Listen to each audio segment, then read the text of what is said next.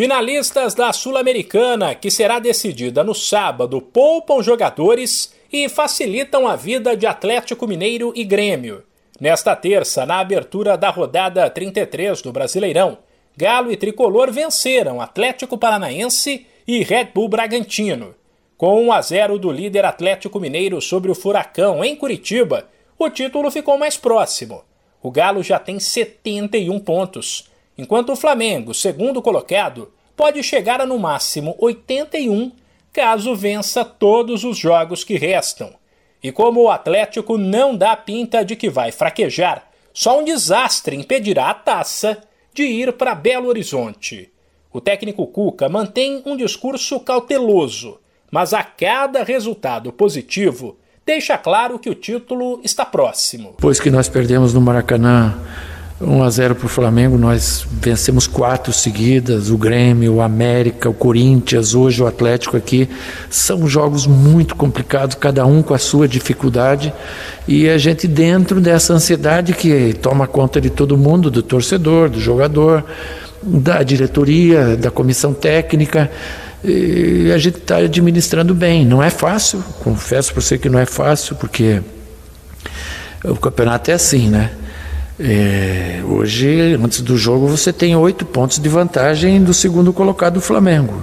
Se você perde, Flamengo vence amanhã, passa a ser cinco.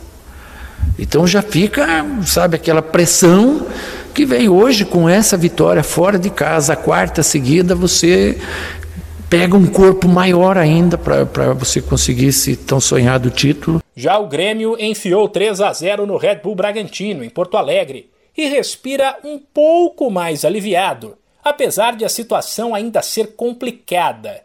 O tricolor subiu da vice-lanterna para a antepenúltima posição com 32 pontos, quatro atrás do Bahia, primeiro time fora do Z4.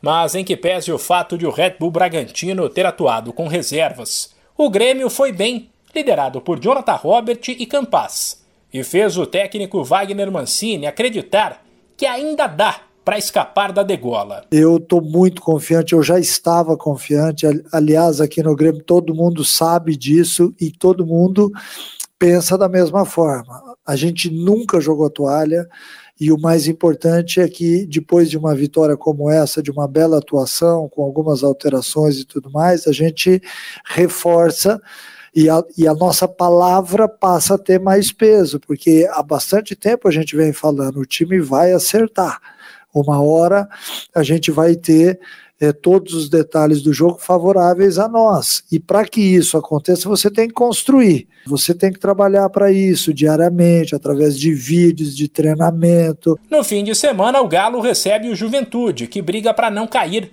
E o Grêmio visita a lanterna já rebaixada Chapecoense. Enquanto o Atlético Paranaense e Bragantino farão a final da Sul-Americana em Montevidéu às 5 da tarde do sábado, no horário de Brasília. De São Paulo, Humberto Ferretti.